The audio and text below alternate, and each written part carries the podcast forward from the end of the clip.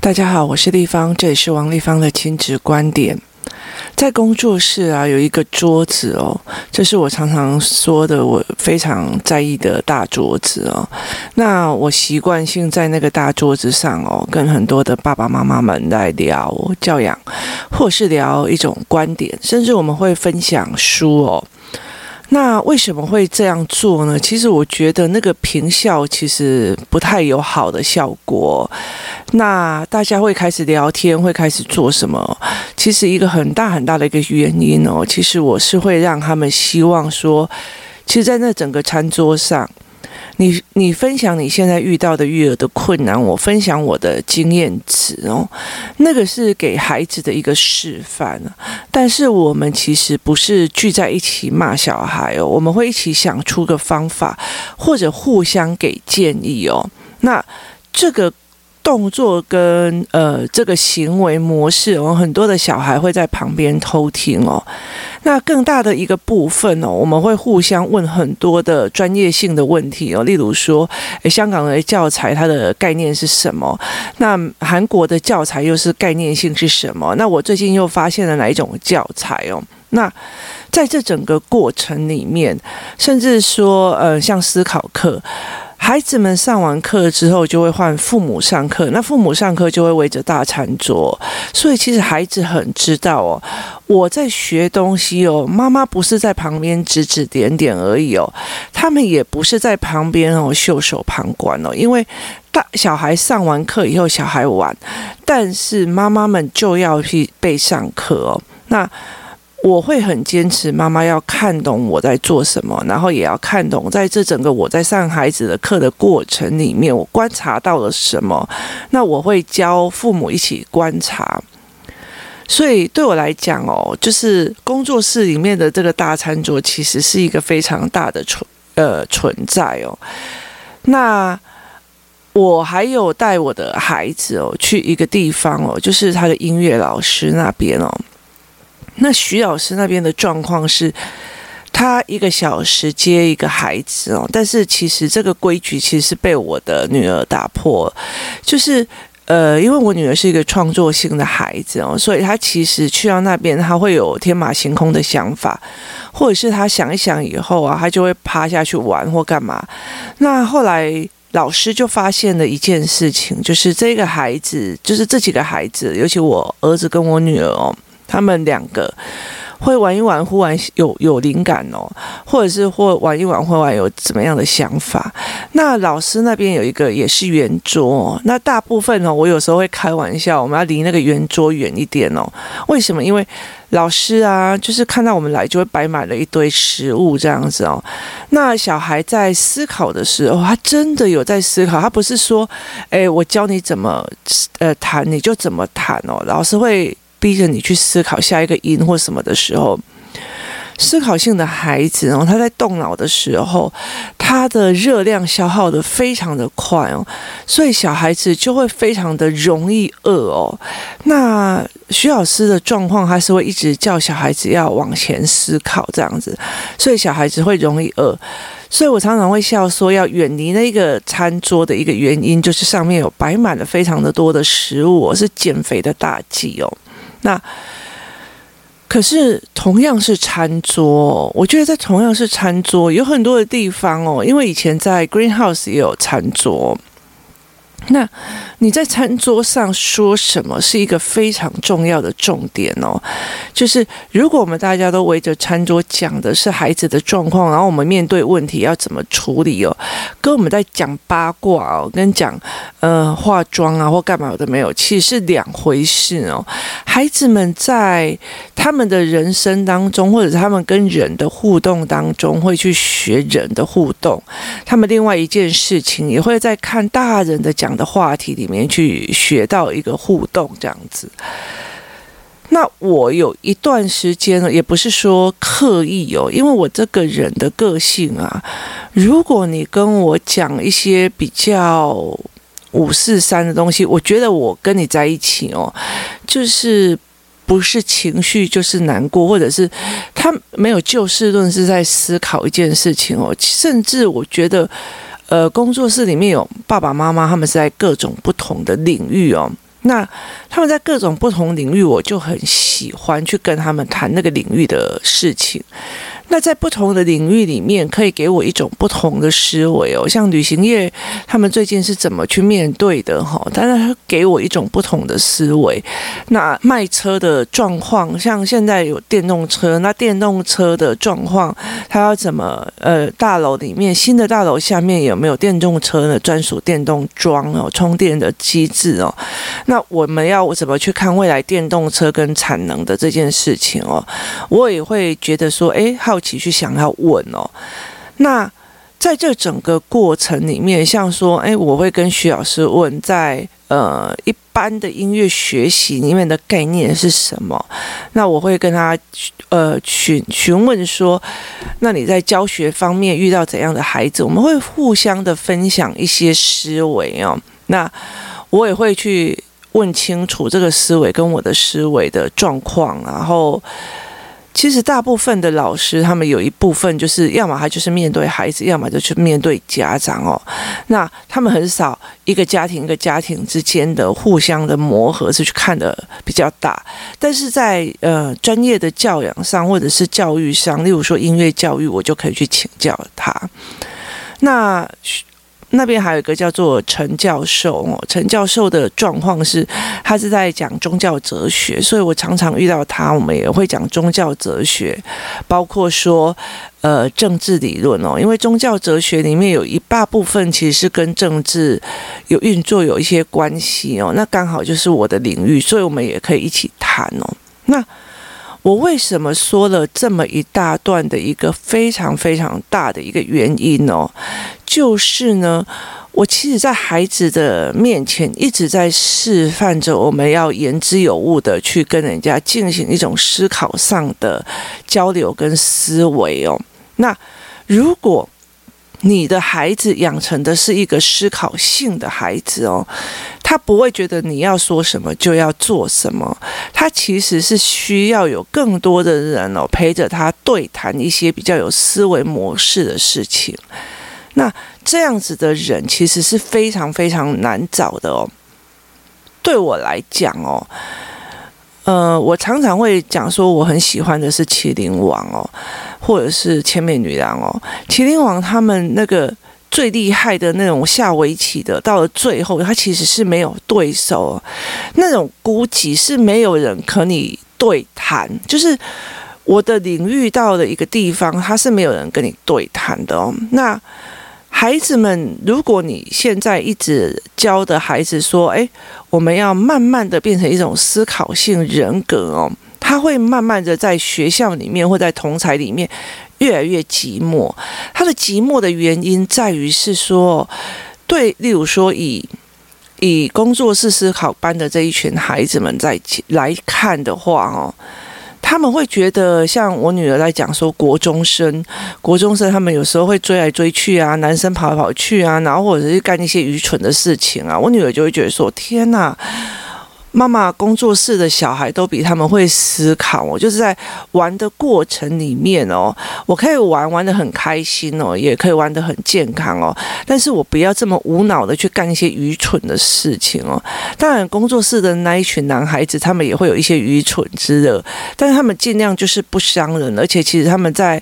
如果我们请他们过来谈的时候，讲原理原则的时候，他们反而会学到东西，所以他们蛮开心的。所以我常常跟我的孩子们在讲说，如果你是一个思考性人格哦，你注定是孤单的哦。那他们注定是孤单的这一件事情，我其实是一直在告诉他们，但是我也没有就此认命哦，我没有就此就认命了。我做了哪些事情？我让他们有一群思考课的同学们，是因为他们可以互相的在聊真正比较有思考逻辑的事情哦。那例如说，呃，他们会去发现我跟你之间的争执是不是已经落入了鸡生蛋跟蛋生鸡之间的啊？就是你先打的，我先打的，他先打的，他先打的，他先打的，他先打的。这样的鸡生蛋跟蛋生鸡的一个恶性循环里面，或者是说，呃，他可以慢慢的去有意识的去理解说，哦，原来如果我这时候不专心，然后学的东西就学不进去，然后会导致我的成绩又下降，下降了之后，我又越不甘愿读书，然后我就又更不专心哦。它是一个恶性的循环哦，对这一群小二、小三的孩子们来讲，他们有很多很多的思维模式已经慢慢的偏离了一般孩子的状况，所以对他们来说，这一群孩子，他们互相的呃交流跟思维是一件非常非常重要的事情哦。那。例如说，孩子们会问我说：“如果我明天就死了，那我今天读的书没有去完，不是很可惜吗？”那也有像我儿子会问我：“如果我今年就死了，那我是不是我就只能去找谁？因为他看得到鬼。”就是他们会有一种呃很奇怪的思维模式哦。他们借由他们越来越厉害的语言跟越来越厉害的呃思维，他们会一直开始反。开始一直问，他会一直问问说，你为什么这样做？这样子的决策是为什么？那这件事情的前因后果是什么？他们比较不会因为你让我不爽，好就停，就开始发飙，因为它是一个局部的，他们想要看懂全面。当他们知道事情是有全面，他们会想要看懂。当这样子的孩子哦。他们在他们的人生里面开始会问的一个比较精确的，或者是比较思维性的问题的时候，他们的身边哦。我帮他们找了所谓的思考班的一个很大的一个原因，是因为是这一群孩子们，他们未来他们会知道，就算他很孤单寂寞，他在他的同侪里面找不到这样子的朋友，但是至至少少他有一群朋友是可以一起谈的哦。那这就是呃找可以一起聊思考的朋友。那另外有一件事情哦，就是。我也开始帮这群孩子们开始去建立了他们身边思考性人格的大人哦，也意思就是说，如果我今天觉得这一个爸爸的经商理念非常的好，那但是他其实没有那样的时间去跟小孩子玩，或者是用小孩的语言去弄，而且你知道吗？在思考性人格很讨厌那种。很无脑的作为哦，所以其实他们会觉得会远离。那短期之内他们会觉得这个小孩我没有办法碰，但是当我们会认为说哇，这个小孩问的问题很有深度，而且愿意求知的时候，其实思考性人格的呃人会很愿意跟他对谈。那你要了解一件事情哦，当孩子成为思考性人格的时候啊，他。如果可以用不同面向的东西，让他反复的跟这些人对谈的时候，他的所谓的脑袋的神经元所组织出去的越越紧密，而且是越完整，而且还会越来越的呃扩充哦。他不是一直在点的思维上，所以如果是呃，所以那时候其实像我女儿吧。我会让他们去理解说，如果你有呃烹饪上的问题，你要问谁？他就会讲说，我要问阿生叔叔。那他们会知道说我有什么样的状况哦，我要去问徐老师。我有什么样的事情，我可以去请教何老师。我有呃做人或者是思维上的事情哦，那我就会去请教维琪老师哦，因为他们在某个领域的思维上是非常专精的哦。因为我在找人，或者是我在帮孩子安排老师哦，我其实是希望他们尽量的接触思维性人格。那其实对于嗯非思维性人格的妈妈来讲，他们其实有时候没有办法去理解这一件事情哦。为什么我的儿子有问题要去请教别人，而不是请教我？当你是。非思维性人格的妈妈的时候，你就会觉得天哪，我的小孩不爱我。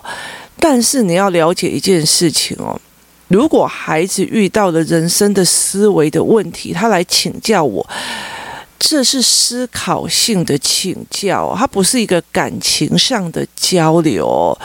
我之前常常在讲说，我其实很怕小孩子对我是一个感情上的慰藉哦，是因为妈妈们常常对孩子的凶，到最后是我在处理的话，或者是他对孩子的无理取闹，或者小孩的不懂哦，我会促进妈妈跟小孩子之间的理解的一个原因，是因为我不希望到最后取代了妈妈感情上的那一块。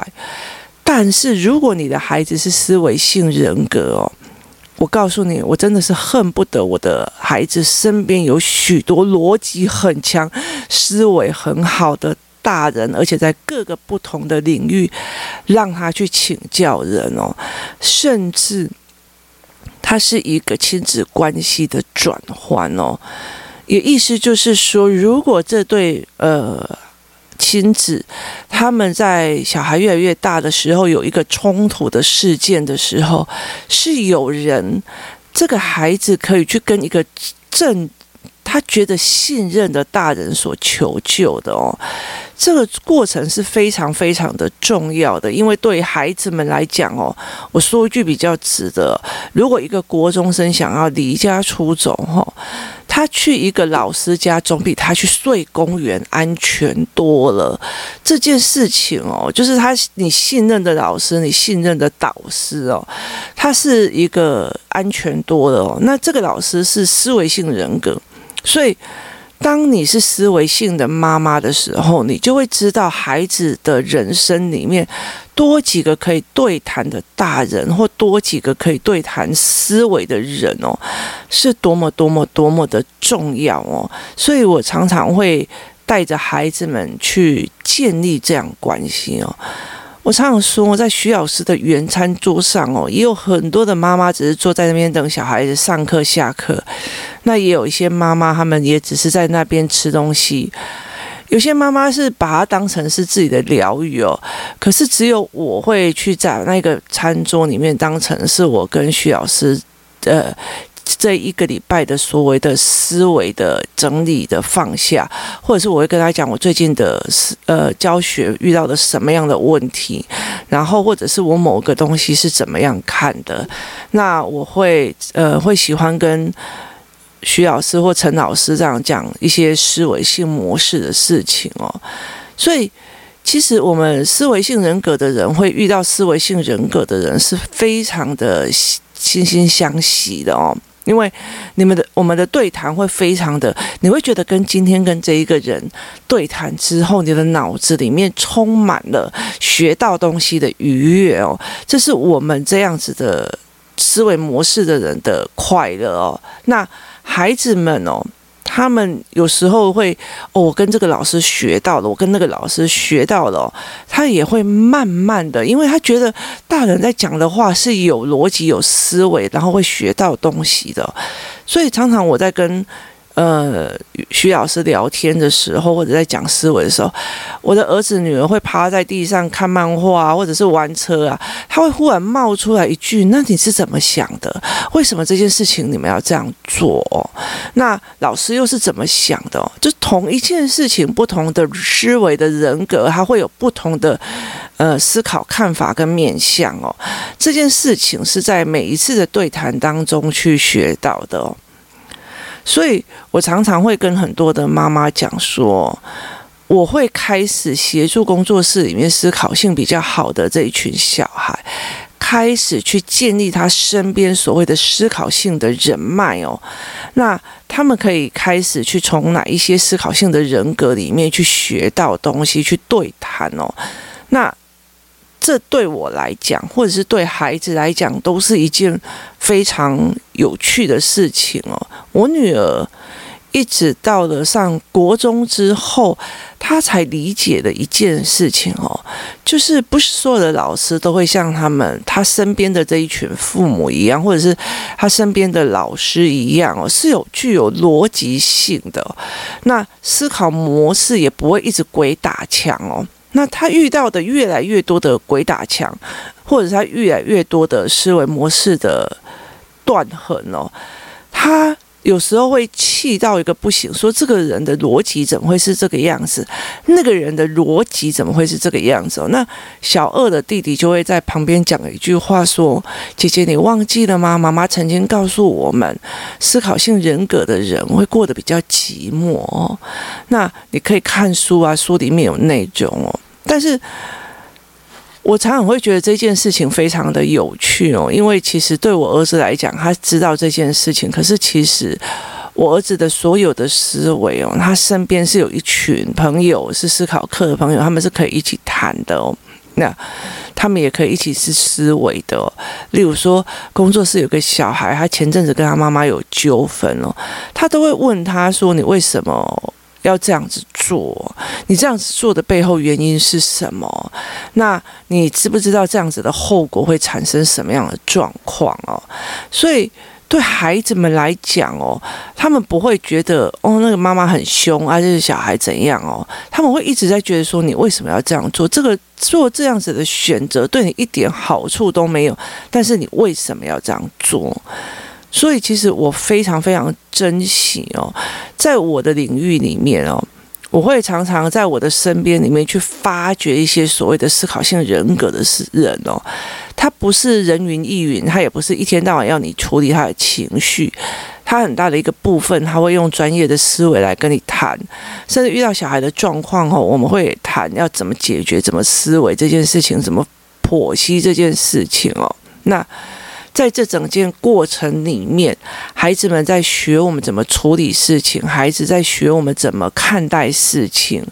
那慢慢的哦，像我女儿就会知道哦，如果要问产呃电脑产业或者是资讯产业的事情，要去找哪一个妈妈问。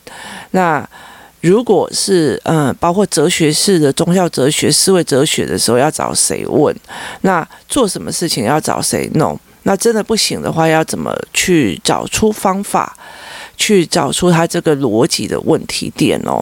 这个才是一个非常非常重要的事情。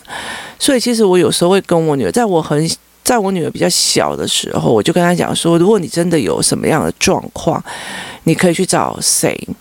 徐老师，或者是说你有什么状况，你可以去找外公哦，因为外公他在产业界哦是比较有思维性的，然后他做人做事也是妈妈比较放心，而且我女儿也比较理解，还是有脉络性思维性在处理事情的人哦。那这对他来讲是一个非常非常重要的一件事情，所以在这个时候，其实我觉得。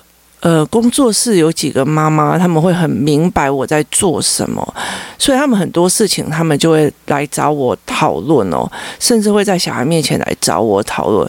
那他们会甚至会跟他讲说：“诶，我的思维是这个样子，那你要不要再去问一下李芳仪，看他有什么不同的思考方式，或者是有我没有考虑到的方式哦。”这个东西不是我们在跟孩子求感情，而是在我们以思维的方式。我希望他有多一个导师，多一个看法，多一个思维的导师哦。那孩子来请教我思考的问题，孩子来请教我这件事情我是怎么思考的，为什么这样做的过程里面。他认为我是一个可以替他解答的人，我们是说的是思维哦，不是可以拥抱的人哦。所以这件事情，我永远只是他思考上的老师，或者是思考上的伙伴，是可以思考的、一起对谈的人。他不是。我不可能取代他的妈妈哦，这个东西才是一个非常重点哦。情感的部分，这个孩子愿不愿意跟你谈哦，是一个情感的部分。他相不相信你有办法处理，你的思维模式有没有办法处理，是另外一件事哦。如果这一件事情妈妈过度的没有思考就回复了，或就是。我非常独断的，反正你就是现在就是做这件事情，反正你，我觉得你们那个老师不好，我们就不要在这。就是任何一个状况哦，妈妈很独断独为的时候，她没有多方去思维，包括孩子或者是多方去弄的时候，他反而让孩子讲说，会觉得我跟你讲了，你还不是会独断哦，这个反而会让这个孩子以后更不敢跟你讲哦。那。所谓阻断他跟人的交流，这件思维交流这件事情是一件非常危险的事情哦，因为。甚至是我，我都会跟我的孩子说，人生里面有非常多的不同的导师哦，这些人哦，是你必须要去跟他对谈跟思维的哦，这才是一个非常重要的。以后他们在各个领域哦，包括他们进了大学以后，要跟指导教授里面谈论学科或知识性的东西的时候，他们其实已经习惯了这样子的对谈，他们不觉得在知识上的交流有什么样的不对哦，这才是会让。所有的呃，所谓的指导教授，或者是所谓的比较有在学科上有所专长的人哦，他们会惺惺相惜这样子的有思考性的孩子的求知欲哦。那他跟一般在那边搞笑混的那些大学生，他们所对待的方式跟会去找的方式就是不太一样哦，所以。在思考课的部分，或者是在我的孩子的部分，其实我一直在帮孩子哦找到并且建立哦可以做这方面思维建立的大人哦。他们有一个思维的导师。那工作室有一些妈妈，他们会故意把小孩子哦，可能就是围棋课的时候就拉到我身边写作业或干嘛，那拉到我旁边读书啊或干嘛。的原因在于是他们觉得这个大人哦，可以提供你一个比较好的一个思维模式哦，他可以跟你对谈，他可以促进你的思维哦。像上个礼拜礼拜三，然后工作室里面有个妈妈去北港买了一个叫做，就是我们那种以前的那个什么耳朵饼干，你知道？那耳朵饼干其实是小小的，可是他买的是跟小孩子脸一样大的耳朵饼干哦。那有一个妈妈，她的小孩就过来说，她想吃一片。然后她在吃的时候啊，因为那个很大一片嘛，那妈妈就要拍照，就跟这个小女孩讲说：“来，呃，我要拍，我要拍饼干。”然后小孩就把饼干拿到桌子上说：“那你拍开看这个大小。”他就说：“没有，你要把它放在脸旁边，这样我才有比例尺哦。”他就问我说：“什么是比例尺哦？”那妈妈就是反正你就放在脸旁边就对了，就就拍了。那我就知道这个孩子不知道什么叫比例尺，他也不知道为什么要拍照的时候要有一个比例的感觉来去显示这个饼干很大，所以当下我就做了，就是等到呃围棋课完啊，或者是做完了以后，我就当下做了一个呃实验，让他们理解说为什么拍照的时候一定要有一个。大家都可以理解的大小来做一个比例尺的概念哦。从两个碗，然后不同的角度、不同的高度拍照，会造成的你的视觉的错误判断。然后，所以必须要做比例尺。可是，如果比例尺的选择又应该是怎么样，才可以让人家真的明白它的大小哦？他一路的思维下。这个东西不是一个刻意的课程，它只是一个在孩子聊，孩子在讲这一句话说哈，什么叫比例尺？我不知道啦。这一句话之后，我就知道说哦，原来他不懂，他不懂，大家一起教啊，他要一起学啊。那在我在一起教、一起学、一起带这个活动的时候，没当然就每一个一个人一起句，一个人一句，一个人一句哦。这个每一个人的一句哦。代表他对我的信任，他们知道可以这样问。那这样问的话，地方也会帮他们做，呃，引导他们去思维。所以你也可以去理解，哦，原来有人会有这样子的思维，原来有人会有那样的思维。哦，原来这样子是这样子引导在想的，或者是立方也给他的疑问，他会来想说，那我要应该怎么回答这个答案？那这就是一个思维的引导，慢慢的扩充哦。所谓的。呃，你的思维的思考的导师，或者是你思考性的人哦，他在你身边，在这孩子身边越多的话，他其实是孩子越多跟人对谈的机会哦，他就更有助于他的思维整理跟思维扩充哦，这才是我想要给孩子们的哦。那。你的孩子身边哦，有没有这样子的人？那你有没有帮孩子？你如果身边你就像有这样的人哦，这个这个这个爸爸哦，他是个嗯畜牧界的大亨，那他是怎么去养这些呃，就是牛啊，然后他生那个什么用就是。牛奶要怎么消菌啊？然后那些杀菌那些过程里面是怎么样思维的？干嘛我都没有？那你是怎么看产业的啊？或者是说这次的印度的疫情是为了什么？那又是怎么看接下来的产业变化？还有问题事情点哦？那。你的身边一定有很多这样子的人，但是你的孩子有没有办法跟他对谈？当你的孩子练到有办法思维性人格的时候，开始跟这样子的人对谈的时候，对方才会变成你的一个思维的导师。那孩子才会知道就事论事的去请教别人跟思维模式哦。当这一个孩子有办法这样做的时候，他的人生是往外。非常大的扩充出去，那很多的妈妈会一直觉得，哦，我不要让我的小孩哦就跟谁哦比较好哦，他一定什么事情都要来问我，他这样才会表现出我们的母子母子的感情是很好的。我真心觉得。这蛮狭隘的哦。那我也常常会很希望，为什么我会开工作室的一个很大的原因哦，很多的呃大人啊，在这整个过程里面哦，我们去看看每个人的做事的方法不同，思维的模式不同哦。这个对孩子来讲是一个非常非常重要，其实不只是对孩子哦，对我们也是非常重要的。例如说，在这整件事情里面。呃，立方会是怎么处理，我又会是怎么处理哦？那谁这件事情会怎么样的处理哦？其实对我们来讲都是一个思维的往上进哦，你就不会到最后变成一个非常非常无趣的老人了。我不管呐、啊，反正哦，小孩就是要孝顺啊。这种东西哦，就是长大了以后，小孩就是逼不得已，母亲节要回来看你，他心里也会很没送哦。为什么？因为他回去就是不管了，别人的小孩都怎样，你就要怎样；别人的小孩都怎样，就是那个对你来讲，并不是一个你觉得你回到家里面脑袋还会有扩充的可能哦。你就是一直在处理别人的无理取闹，这件事情是非常非常的痛苦的哦。今天给大家这样子的思考，你的孩子，你有没有帮他建立一个可以跟他一起对谈的思维模式的大人？还是你真的觉得你的孩子所有的问题都只能请教你，他不需要更多人的看法跟思维模式？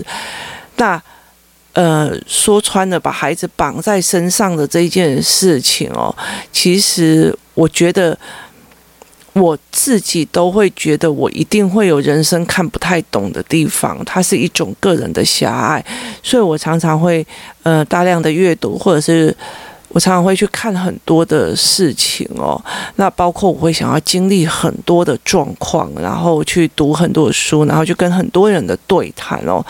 其实对我女儿来讲哦，我女儿很小的时候，她其实就常常会知道哦。有一段时间，我会故意的去菜市场哦，蹲下来跟每一个菜贩聊天哦，是让女儿知道说，其实只要你态度好，每一个人身上你都可以学到东西哦，而不是学到一些你可以。你可以学到一些知识哦，例如说，哎，这是什么菜呀？我要该怎么弄啊？为什么？那有些人就会跟你讲说，这个要先洗过再来用哦，因为它上面有一层盐哦。你如果没有洗过，就会怎样？那你就问他为什么要那么多盐？他说，因为他要防腐或怎么样的做过程。那其实你在每一个人身上都可以截取到一些知识的点哦。重点是。你要是思考性的人格哦，那你的妈妈们或者是妈妈也是一个思考性人格哦。他不能学，反正你就是要跟我讲哦，反正我就是不想要去问人哦，我不希望我的小孩跟他比较好哦。这件事情哦，对我来讲哦，真的是会非常的有趣哦，因为忽然有一天哦，这个孩子往上往。更宽广的地方去看的时候，其实对我女儿来讲，或者对我儿子来讲，他会觉得每个世界、每一个人都有该学习的地方。他的人生是广的哦。可是如果我只有单一价值哦，因为妈妈觉得我的小孩只能来问我，最好不要去问别人，我怕他喜欢上别人或发发现我的不足嘛，会导致这个孩子他。信以为真，妈妈的世界就是全世界。当他走出去的时候，发现他的认知与价值观的落差的时候，这个孩子会对妈妈在心目中的价值，反而是在比较大的时候是崩盘的哦。那另外有一件事情，就是他到最后反而会去。被拉走，为什么？因为我妈妈说的不对，因为我同学怎样，我同学怎样哦，这个反而是一个非常非常大的一个可怕的事情哦。很多的父母都以为我小时候把小孩拉在我身边哦，尽量不要去，呃，只要爱我就好了。然后这件事情为什么还要去跟别人讲，不跟我讲哦？那或者是怎么样哦，或者是他不放松，或者是思维模式他怎么不来请教我？这很多的事情是一件非常有趣的事情哦。你不去探讨原因，到最后只是，那你也没有改变，然后到最后只是切断了他去求救或者是求知的一条路哦。这才是非常有趣的事情哦，因为你切断的哦。不只是他求救跟求知的路哦，他还切断了，他对你的信任哦。或许现在看起来，小孩会在我身边，然后什么事情都问我。可是事后，如果他在外面发现这个逻辑是不通的时候，其实他马上就会被同学拉过去或别人拉过去哦。所以，其实到国中的时候，有很多的小孩跟妈妈的冲突哦，或者是跟爸爸的冲突，常常会有一句“你不懂啦，我们同学都怎样啊，你不知道啦”。这个过程里面哦。其实是妈妈们一直觉得，反正我就是对的，所以你应该怎么做？你应该跟我讲，你应该怎么样？你应该怎么样哦？可是当这个孩子他没有习惯性多元的跟人家谈思维跟思维模式的时候，他没有办法接受说。呃，其他还有不同的思维或看法哦。妈妈没有经历过我们国中生，所以她不知道这种思维跟看法，她就不会跟你出来交流。所以其实我很大量的、很大量的希望我的孩子哦，去请教某个妈妈这件事情怎么是哦，去请教那个妈妈这件事情该怎么办，这请教妈妈这怎么用那。让孩子知道，你越请教多，每个人都有不同的面相。我妈是有她的面相，谁会有她的面相？谁会有她的面相？这件事情是很理所当然的哦。而你不需要把母亲的一个思维模式变成一个圣经，可以变成一个。独断的思维，哦，去让孩子以为这样子你可以绑住孩子哦。事实上哦，反而让孩子在最后的时候就是一刀两断，他反而没有其他的求救方式跟思维的增长哦。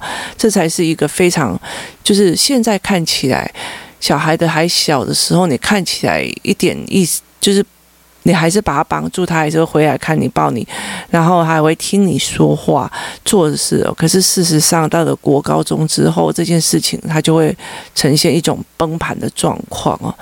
让孩子身边有一些思考性的大人，然后让他去请教别人。思考性的问题，去请教别人不同的思维面向，去请教别人哦，习惯性的去请教别人这种练习哦，其实对他来讲，对他不管你以后未来在呃大学怎么去请教教授，或者是在职场上去请教上面的企业主，这对他来讲都是人生里面一个非常非常重要的一个训练哦。那前提是。你的孩子必须是思维性人格，不是教我啊？你又没有说，你说啊？谁叫你没有教？谁叫你没有讲？我不管了，反正我现在就不想学。反正你就是要让我开心，我才想学。我跟你讲，这样子的孩子是绝对不可能有人想要把自己所学哦，好好的教他哦。这才是一个非常非常重要的点哦。你有没有训练你的孩子变成一个思维性人格的人？当他变成一个思维性人格的人的时候，你有没有想尽办法把他身边里面拥有专业知识、专业思维的这些人，慢慢的跟这些孩子连上线，让他们知道，让他们对谈，让他们在孩子的心目中，在孩子的脑海中，所有的思维是往外扩散的，还是？你就是把孩子绑在身边，希望他什么事情只请教你，什么事情只看你，什么事情只听你说话。你是什么样的大人？你要的是什么样的孩子？接下来他的小孩的过程又会有哪样子的变化？提供你今天这样子的思考。谢谢你的收听，我们明天见。